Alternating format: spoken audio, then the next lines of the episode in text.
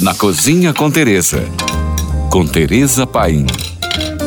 Hoje vamos falar de alimentação na Itália. Comer ou mangiare, como se diz na Itália, é algo sagrado, um verdadeiro ato social. E é sem dúvida um dos países com a melhor comida do mundo. Vamos descobrir algumas dicas sobre alimentação na Itália. Um dos típicos programas italianos é ir a um bom restaurante, pedir um bom vinho e seguir todo o ritual de pratos.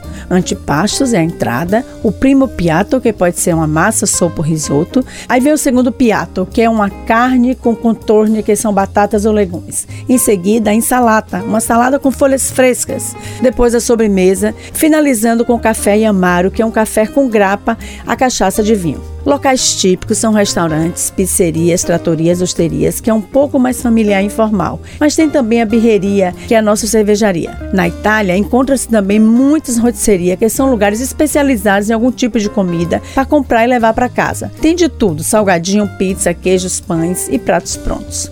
Os pratos tradicionais são pastas ou macarrão, as pizzas e os queijos. E por último, não se pode deixar de fazer uma parada para experimentar um gelato ou um sorvete, uma das tantas maravilhas gastronômicas da Itália. Enfim, cada região italiana é especial por um tipo de comida ou um tipo de vinho. Por isso, se você quer conhecer a Itália de verdade, em um dos aspectos mais profundos, aconselho que durante a sua viagem você pare sempre para almoçar ou jantar e pedir o prato típico daquela região. Tenho certeza que você não vai se arrepender. Basta perguntar qual é o piatto della casa ou qual é a vossa receita tradicional.